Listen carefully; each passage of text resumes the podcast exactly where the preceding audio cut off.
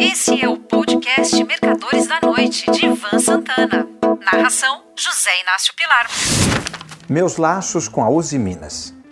Antes de mais nada, é importante frisar para o caro amigo ouvinte que este artigo não tem a intenção de indicar as ações da Uzi Minas para compra, muito menos a venda para aqueles que já possuam o papel. A ideia é simplesmente contar a história de meu vínculo com a siderúrgica de Ipatinga e mostrar como ela influenciou minha vida. Mas comecemos pelo início. Em 1957, apenas 12 anos após os bombardeios de Hiroshima e Nagasaki, o Japão já tinha uma economia suficientemente pujante para investir no exterior. O setor escolhido foi o da produção de aço. País: Brasil. Estado: Minas Gerais. Local: Vale do Rio Doce, mais precisamente o município de Coronel Fabriciano, do qual mais tarde o distrito de Ipatinga se tornaria autônomo.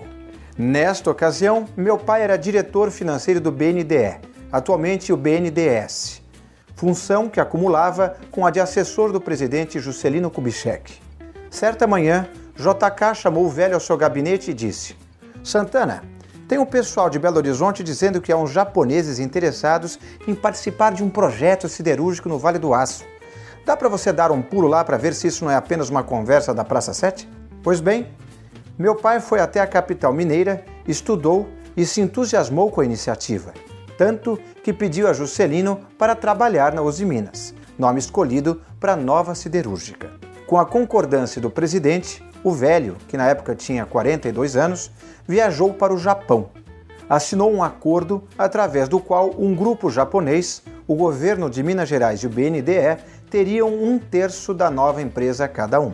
Em julho de 1958, a família Santana se mudou para Belo Horizonte. Confesso que, aos 18 anos, fui com muita má vontade. Má vontade essa que se extinguiu em menos de um mês, graças às amizades que fiz no meu bairro, o Carmo, e no Colégio Marconi, onde fui matriculado. Nós tínhamos também casa em Ipatinga, onde meu pai sempre me levava para vê-lo acompanhar o andamento das obras. Foi assim que testemunhei as inaugurações da coqueira, do primeiro alto forno, da aciaria e da laminação. Nessas ocasiões, fui apresentado a quatro presidentes da República: Juscelino Kubitschek, João Goulart, Humberto Castelo Branco e Ernesto Geisel. Juscelino presidiu o lançamento da pedra fundamental da usina Intendente Câmara, nome dado ao Parque Industrial da Uzi Minas. De João Goulart não me esquecerei nunca. Corria o ano de 1962 e a Uzi Minas estava sendo inaugurada. Jango, de terno escuro e gravata, mantinha-se de pé, sem nenhum abrigo, sob um sol de rachar, enquanto o enviado especial do imperador Hirohito, do Japão, proferia um discurso de aproximadamente uma hora de duração, em japonês. Como fiquei pertinho do presidente Goulart, pude vê-lo e ouvi-lo balbuciar entre dentes uma série de impropérios contra aquele suplício que o cerimonial lhe impôs. Em 1 de maio de 1964, meu pai, agora secretário-geral do Ministério do Planejamento, conseguiu que Castelo Branco comemorasse o Dia do Trabalho na Uzi Minas. Sendo Ernesto Geisel chefe da Casa Militar de Castelo, conheci os dois na hora do almoço.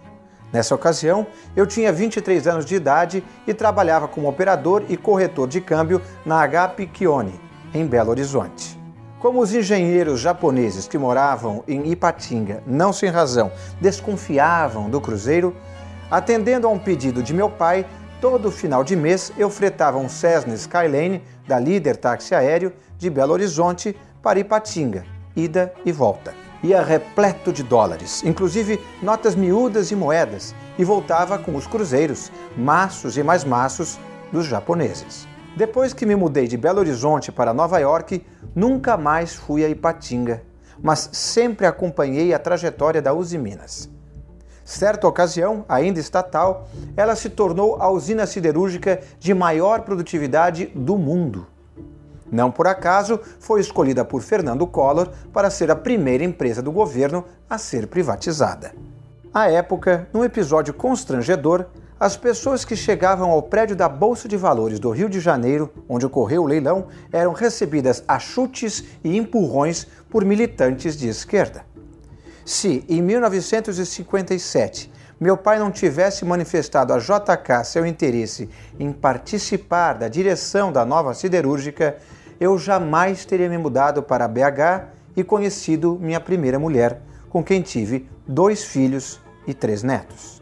Só isso basta para afirmar com convicção que a Uzi Minas é parte integrante e importante de minha vida. Um abraço. Você ouviu Mercadores da Noite de Ivan Santana. Narração: José Inácio Pilar.